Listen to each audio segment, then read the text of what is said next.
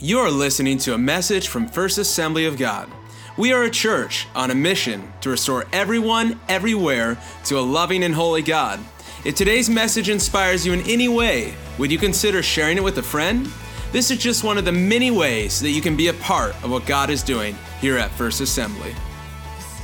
Our ushers are coming this morning to distribute some cards uh, that say all things new. Let's shout that out together. All things new. One more time.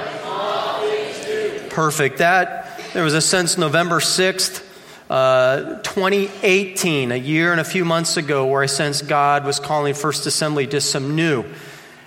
That was reiterated a few months ago, just in a quiet time of prayer, that God wanted to speak all things new to our church, and that's what we're doing in January. Is this series, All Things New? And here's what I'm asking you to do.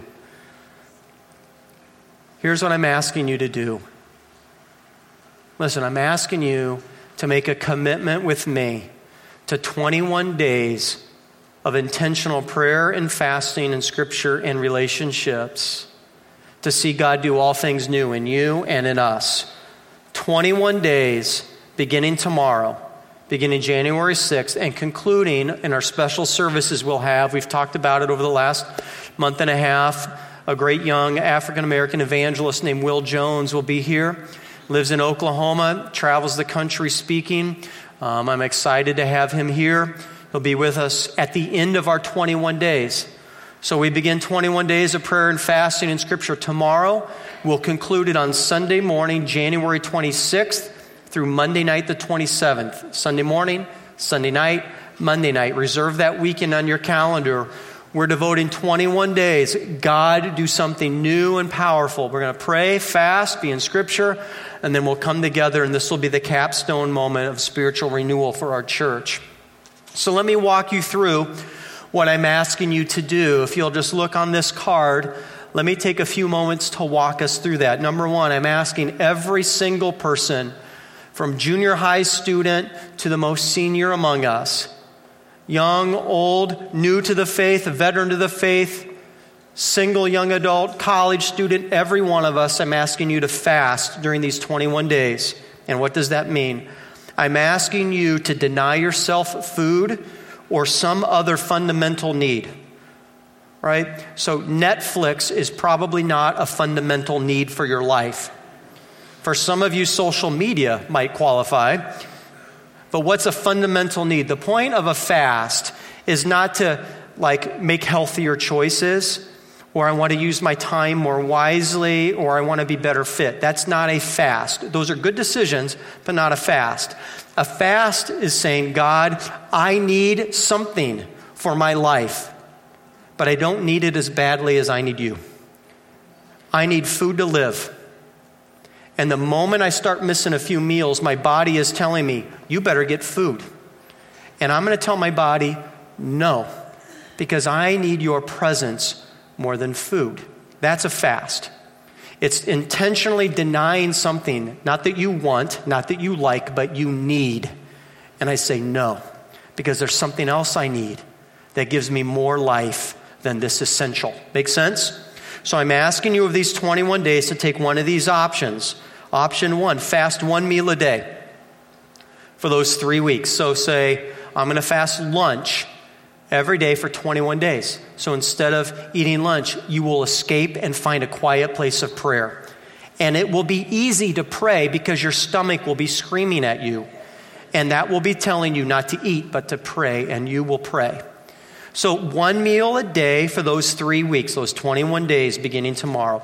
Or fast an entire day each week for those three weeks. Maybe I'm going to fast on Fridays. So, three Fridays in a row breakfast, lunch, dinner. I'm taking a day to fast. So, a meal or a day. Or, third, maybe you want to take an extended number of days. You know, Thursday through a Saturday, three days, four days, five days, seven days, ten days, and fast and say, for this extended period of time, I'm going to withhold, my, withhold food or some other fundamental need because I want to pursue God. So I'm calling everyone to fast. If you've never done it before, choose this 21 days to begin this process. It's a spiritually powerful discipline. Number two is prayer. I want us all to pray at the same time every day for 21 days. So set your alarm for 2020. Set your alarm for 2020. That's 8:20 p.m. In fact, do it now. Pull out your phone. I did it this morning in preparation for tonight. I've pulled out my iPhone, went to my alarms, and I set up a new alarm at 8:20 p.m.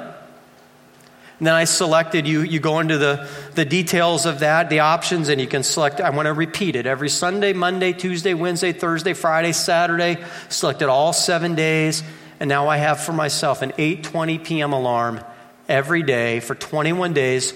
My, my, uh, my phone's going to go off. I've already picked the song that it's going to play to remind me to pray, and that will compel me, remind me to pray.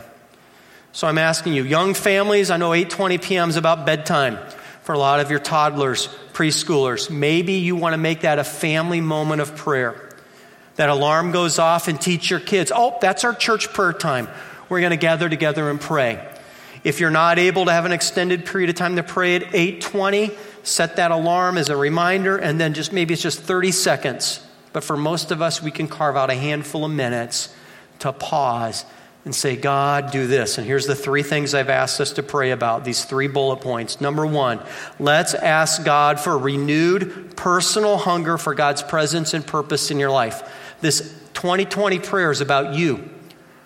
God, I want to be hungry for you in 2020, your presence and your power. Number two, a renewed personal obedience, not just hunger for God's presence, but saying yes in every area of your life. Obedience to Jesus in every area of your life and in each of your relationships. Third, the kingdom of God is bigger than you.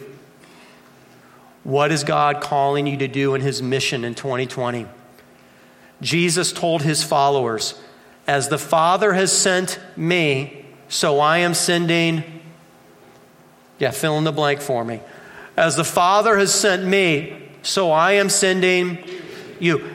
God sent Jesus to make a difference in the world, to seek and to save the lost. And guess what your assignment is?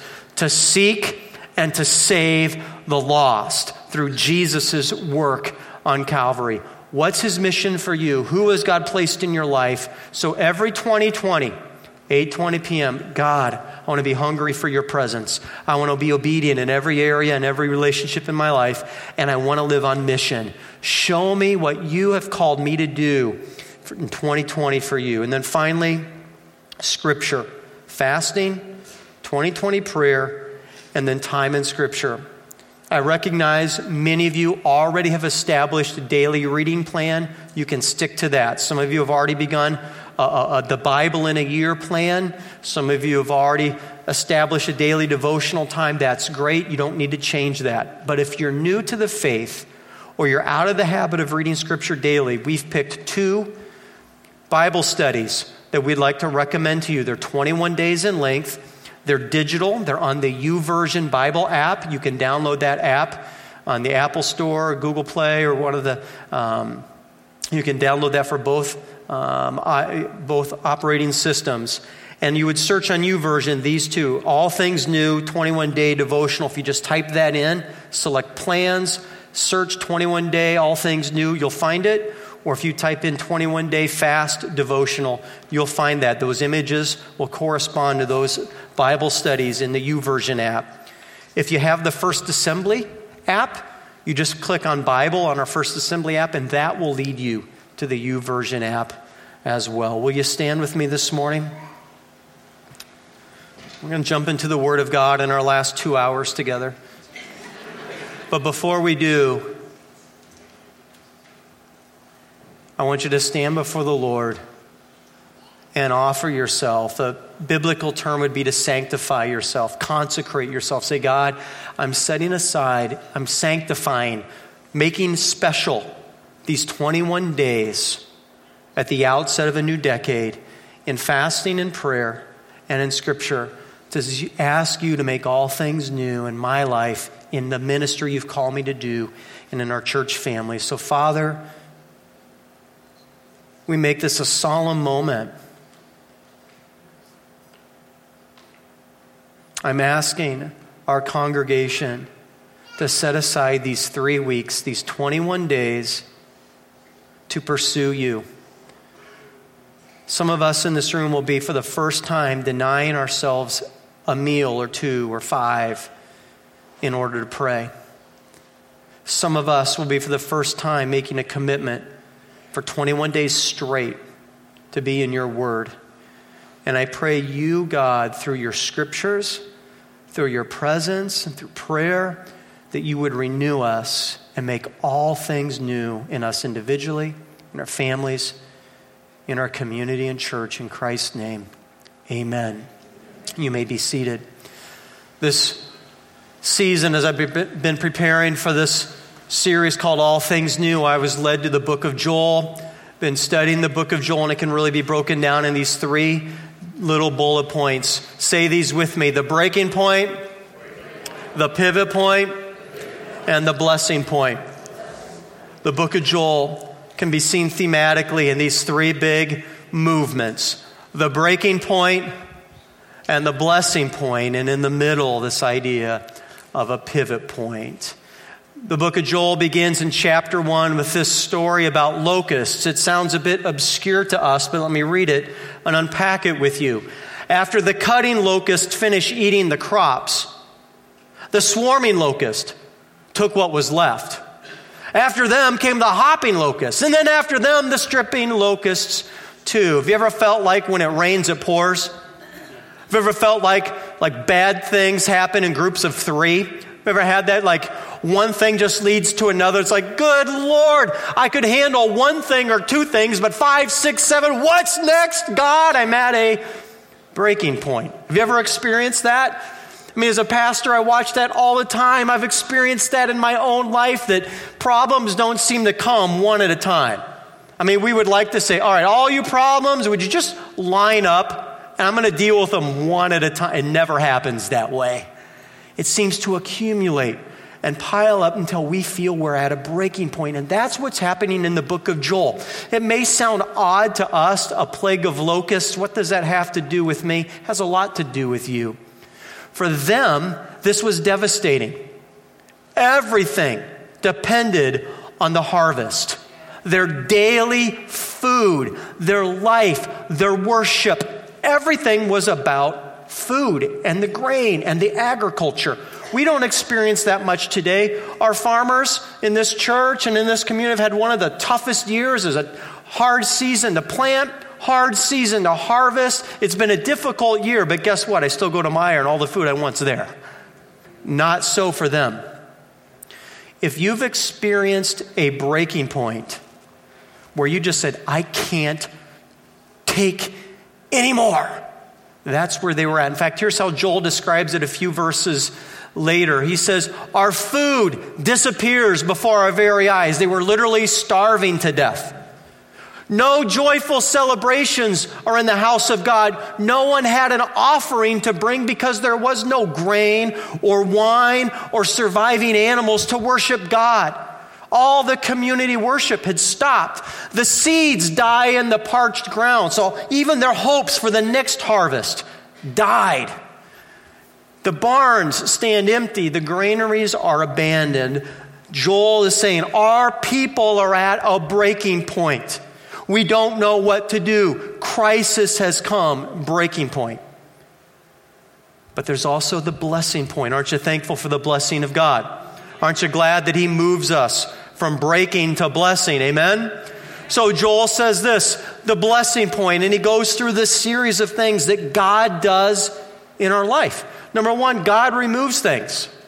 Those things that seem to be overwhelming you, God can heal them and remove them. Those obstacles that are in the way, those things that seem to be that last straw that's going to break my back, God can take it and remove it.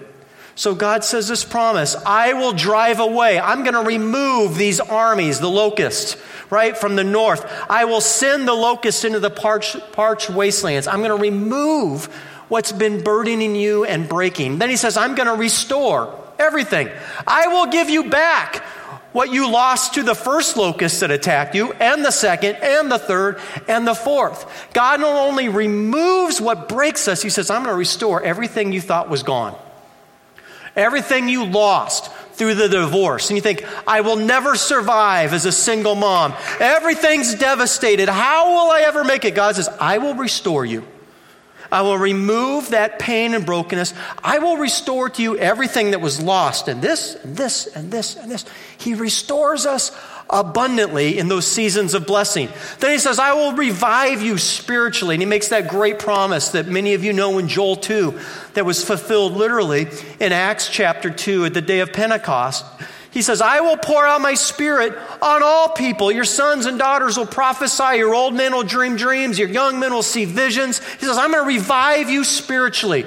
You're going to come out of the breaking point into this blessing of revival. And the spirit will move men, women, no matter what your gender, young, old, no matter your age, even on servants, rich, poor, blue collar, white collar. None of it matters. God wants to revive everyone. Got it? Got, got it? Even if you don't, lie to me so I can move forward. Otherwise, we're going to be here forever. Then finally, God says, here's how he ends in chapter 3 I will be your refuge. I'm going to bless you. I'm going to remove, restore, revive, and then you will abide in me. I will be your strong tower. The Lord's voice will roar from Zion and thunder from Jerusalem, and the heavens and the earth will shake at the mighty authority of God. But the Lord will be a refuge for his people, a strong fortress for Israel. So here's kind of the, the, the big picture of the book of Joel breaking point. Oh no, everything is devastation. When we thought the third, first wave of locusts did all the destruction, there was another and another and another, and we're totally at the breaking point. Next slide, Nicole. And then it ends with the blessing and God has removed things, restored things, revived us, and now He's our refuge, and it's awesome. And we see our own stories in our life and our quest for God to make all things new in the book of Joel. That when you're in a season of the breaking point, you're going, Oh, I know there's the hope and the joy of the blessing. And so often when you're over here in the breaking point, feeling overwhelmed, your eyes are on the blessing. And you open, I can't wait for the blessing, but there's a flaw in that. That if you miss the middle, if you miss the middle, you can miss out on God making all things new. Sometimes when you're in your, the breaking point, you're so consumed with the pain or you look only to the season of blessing, like someday I know I'm going to be through this. Someday God will remove and restore and revive and be my refuge. But if you don't say, God, what's the pivot you want from me?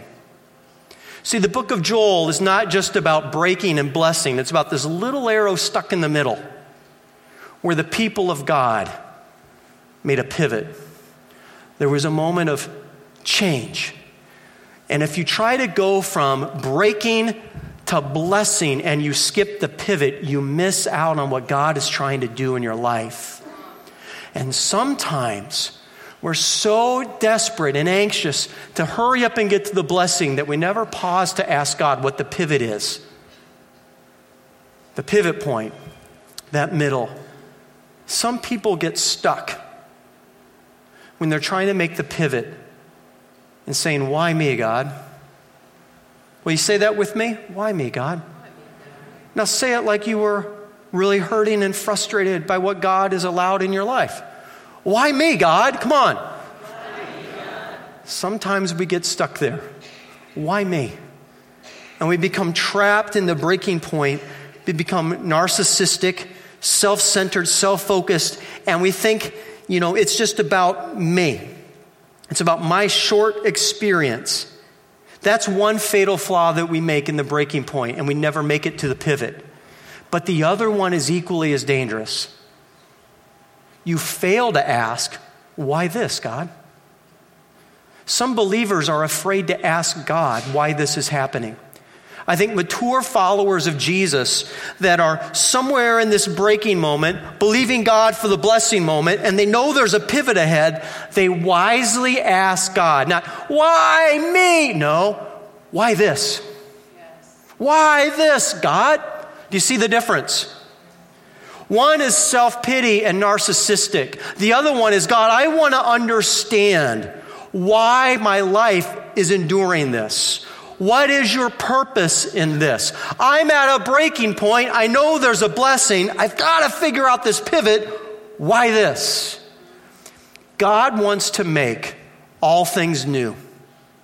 God wants to make your relationship with Jesus alive and fresh and new. He wants to take your marriage and what is broken and crumbling, He wants to breathe life and make it new. He wants to take your prodigal child and breathe new life into them. God is a God who makes things new. But we need not to be passive, but to say, why this? Why this breaking point? What pivot must take place to make things new? It is mature to ask God, why this? Notice this odd, it feels odd to Americans because we would never think, we'd tend not to think this way. Notice what God says I will give you back what you lost, right? I will restore everything you lost from the locust. I will give you back what you lost to the swarming, the hopping, the stripping, and cutting locusts. It was I who sent this great destroying army against you. Who sent the locusts? God did. Did someone sneeze? What was funny? What was that? Is my fly down? Well, you guys just made me really uncomfortable. I will restore everything that the locusts took away. But who sent the locusts? That's not rhetorical. Answer Who sent the locusts? God did. A mature believer in a breaking point stops saying, Why me? and says, Why this? And you're going to discover, and this is going to be broad and it's going to be fast. Right? So there's going to be a lot to take in. You're going to be drinking out of a fire hose with me. But when you ask, why this God, you're going to end up with probably one of these three answers. It could be because of the fallen world and the sins of others. Sometimes you're at a breaking point because this world stinks and it's broken, it's diseased, it's not the life God wanted for us. There is no tree of life in the Garden of Eden. That is closed off to us. Now it's decay, destruction, and death and sin. And sometimes we're at a breaking point because of this fallen world and the sins of others, other people. Sometimes it's our enemy. We believe there is an actual, literal Satan, a devil, and his minions of fallen angels who are actively trying to thwart God's good work in people's lives. Sometimes that pressure and the breaking we're under is an attack from the enemy. And sometimes it's God. A wise believer in this breaking point asking God for the blessing point says, Why is this pivot point happening? What are you doing, God? And you're going to come up with one of these three, most likely. This we would call suffering. I'm going through a season of suffering. I didn't bring it on myself. Someone else has done this to me or this fallen world. My body is diseased. Something happened. It was an accident. Someone treated me unjustly. I am going through suffering, God. Or I'm being attacked. The enemy is wanting to thwart your work in my life, God, and this pressure is demonic. It's an attack. Or, God, I think you're doing this to me because you want to teach me something. Right? And sometimes we have some clues. The fallen world and other sin, there's usually no warning, no indication. You're just going through life, and the doctor says you have cancer. You haven't disobeyed God. You're not running away from God. It's no one's fault. Welcome to suffering. It stinks. Wasn't your fault your spouse had the affair and now your marriage is crumbling and in trouble and you are suffering because of their sin. When it's the enemy, you usually know because it comes right on the heels of God making a great promise to you. You sense God calling you to a new ministry a new open door before you, a new dream unfolds. God says, I'm going to bless you and lead you down this path. And you're like, yes, this is going to be awesome. Two days later, wham. You're like, wait a minute. What is going on? Why am I at this breaking point? Well, maybe the enemy is trying to stop what God has promised. Sometimes we hit the wall and we're at a breaking point because we foolishly ignored what God has been saying. We just, you know, Why am I in this financial wreck? How come all this happened? Well, don't you remember six months ago, God called you to tithe and you said no? Maybe the car's broken down, you know, and the hot water heater went out, and maybe you've got all these bills pumped because God's trying to tell you, you disobeyed me. And I'm trying to gently slap you upside the head. Sometimes it's discipline. But in all three, here's what's most important. In all three, in the book of Joel, it's this the people of God were ignoring. And he sent them the locust to call their attention back to him.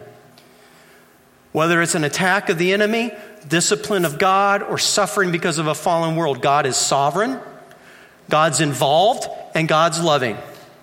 So, in other words, sovereign, involved, and loving. It doesn't matter if it's the fallen world or the devil or the hand of God, God is still behind the scenes working. The devil cannot attack you or hurt you without it passing through the permission of God. If you're under a spiritual attack, you know God has filtered it through and is allowing it for some reason. It's not to overwhelm you. You're not going to be at the end of the rope. It's not to destroy you because God has allowed it, and God is actively sovereign in every area of life. Does that make sense?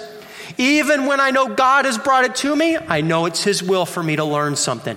If it's the fallen world, the sin of someone else, and feel like this is so unfair, it's wrong, I don't deserve this, how could God ever allow this? Well, He did. It passed through His permission. He's going to see you through. I don't know why. That's your job to figure it out with Him. In every one of these, God is involved. He's not ambivalent. It's not that He doesn't care. It's not that He's too far away to listen. He wants to be right there in the middle of it with you. He's actively involved in all of these breaking points. And finally, He's loving. Even when God is hurting us, it's out of His love. Even when God has allowed sin and brokenness to affect us, He loves us. He's sovereign, He's involved, and He's loving. Therefore, I pursue God, make all things new in your presence and in your power and your peace. Make sense? Finally, we get down to this. So, God, if you're sovereign, loving, and involved, I will endure whatever hardship and suffering with hope and power the hope of an eternity, and the power of God to move in my life. I will stand and resist the devil. I know you've got control, you're involved, you're loving me. I'm going to make this, so I will stand through the spiritual attack. And if it's your discipline, God, you got my attention. I repent and I return to you. So, no matter what breaking point you're at, when you go through a healthy pivot, God can work in your life and make all things new. And here's where I want to conclude the tools to this pivot are always the same. Whether it's suffering, attack, or discipline, it's always prayer and fasting, it's always scripture, it's always fellowship. Always and forever, I'm going to pray and fast. I'm going to get in God's word, and I'm going to involve myself in the relationships within the kingdom of God. Those three tools are always essential in that pivot point. Let me put it this way the pivot point is always spiritual. The pivot point, next slide, the pivot point is always a spiritual thing. So, like, you may be in the breaking point financially, overwhelmed with death, thinking, I can't go on. I can't endure one more thing. And you might think the solution is financial, it's spiritual. Will there be some financial changes? Of course. Will God need to change some things? Yes, but it begins as a spiritual pivot. Make sense? If the problem in your marriage, there's some past sin that hasn't been worked through and stuff, and you think, well, the problem's with him or the problem's with her. Maybe that's true to an element, but the deepest solution will always begin as a spiritual pivot. Pivot points with God are always forever spiritual prayer and fasting the Word of God, and the fellowship of the saints, those three tools are essential in that pivot point. So as we begin, God, make all things new, you don't get there without a pivot. And pivots are always spiritual.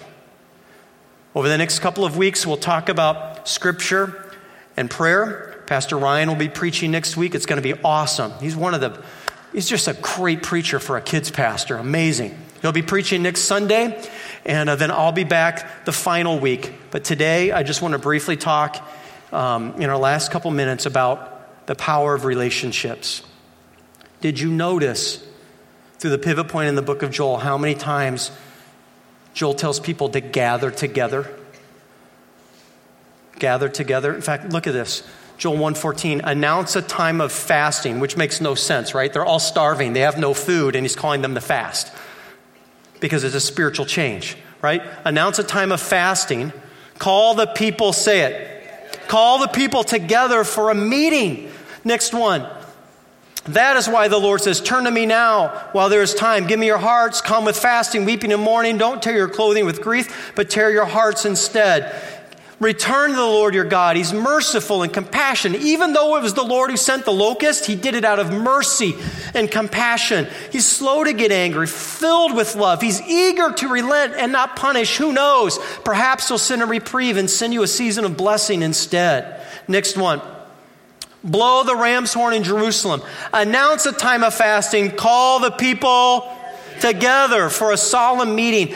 Gather all the people, the elders, the children, and the babies. Let me talk briefly about the power of God's pivot in relationships. This component, prayer and fasting, we get that. Scripture, that's easy. Understand that. But relationships, often overlooked. Pivot points require things together. You need one another in order for God to make all things new, from breaking point to blessing, you need other people.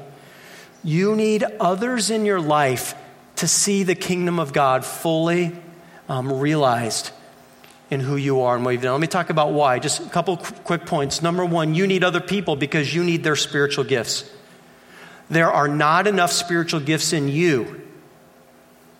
There are not enough spiritual gifts given to you. God will not give you every spiritual gift you need for your journey with the Lord. He's given us the body. It would be ungodly, it's unthinkable for God to instill in one person everything that's needed. He builds bodies and people together. I need your gifts and you need mine. Sometimes when you're at the breaking point, you go, I can't even pray in faith anymore. I'm so discouraged. I need God to give me a gift of faith. You probably don't. You need God to give someone else a gift of faith to speak into your life to help you pull through. Did you hear me? Do you know who? There's one person in this room that can't speak a prophetic word to me. Me. If I need God to speak a prophetic word to me, guess who He's not going to tell it to? Me. He's going to use one of you to come up to me and say, Man, I was praying for you. I think God is speaking this. I need you to speak to me. Make sense? Two, we need each other's intercessory prayer. I can't tell you how often the miraculous answer to prayer doesn't initiate with the person who is in need, but someone else. God wants to use someone else in intercession to receive the, the Word of God and the faith and the gift to share with someone else. And sometimes the person who's most desperate, oh, I'm at a breaking point, I need blessing. The problem is you've got to share in relationship what you need so the intercessor can be praying for you because the breakthrough is going to be given through someone else, not your own. We need prayer. And you can't do that in isolation. Number three, you need their discipleship help. There's one person in this world that can't disciple you. You. It's impossible to disciple you. You won't, you just see things through your own perspective. You need other people around you to speak into your life. Jesus didn't call Peter, hey, Peter, come follow me. Andrew, James, and John, you, you stay away. I'll be back in three years for you. And then disciple Peter. For Peter to be discipled, he needed other people. We need one another to disciple one another, to speak into our lives. And finally, here's the bottom line of all of it. When we enter relationships honestly, it breaks our most basic sinful trait which is our autonomy. We say, I don't need you, I don't need God, I got this. And when you say to the fellow saints, I don't need you, you're really saying, I don't need God. So, the most basic sinful barrier to God making all things new is pride. And to break that, we enter relationships. If you've been in a season of breaking and you're saying, Oh, God, I want the blessing, that's good. But don't miss the pivot. It will always be spiritual, prayer and fasting, scripture, and it will involve other people. You need their gifts, you need their prayers, you need their discipleship, and you need to die to your pride. Americans miss the power of God because of our pride. We're a very autonomous culture. And Jesus wants us to say, I need the Lord and I need the Lord's body to help me become all things new that God wants for my life. So let me break this down.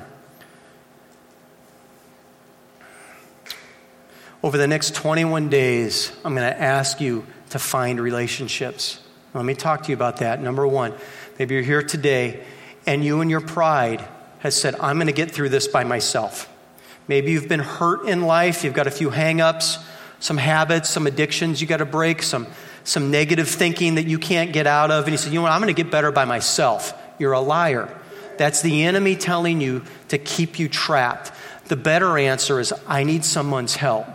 So if that's you, and let me use those words, you've got some habits and some hangups and some hurts in your life, and you've been thinking, I'm going to get through this this year. I'm just going to try harder. No, you need to try with some other people.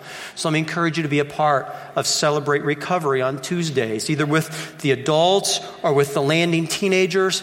Come and say in humility, I need you to speak into my life, and Jesus will make all things new but you've got to have relationships. Number two, if the indebtedness, we've talked about that a couple of times. It's, it is such a humiliating thing for an American to say, I need to figure out how to live financially differently. You have to die to your pride. So I'm asking you, if money is preventing you from following Jesus, surrender to that pride. Be humble enough to say, I'll come to Financial Peace University, and God will set you free. Third, for most of us, it's simply life groups where you can share prayer requests. You can learn to intercede for other people. They'll be praying for you. You can help each other, raise your children, go through life, do whatever season you're in. You have a community that's with you. That is so important. And now let me say a couple of things. Hear me. And I, I love you, but I'm going to be direct. The longer you've been following Jesus, the less likely you are to be in a group. If you're here in this room and you're new to Jesus, say within the last three to five years, you're more likely to be in a group, in a life group, than someone that's been following Jesus for 15 or 20. We think it's because we're mature enough that we've got it. And really, the reason you're not in a group is because you're so proud that you think you don't need it.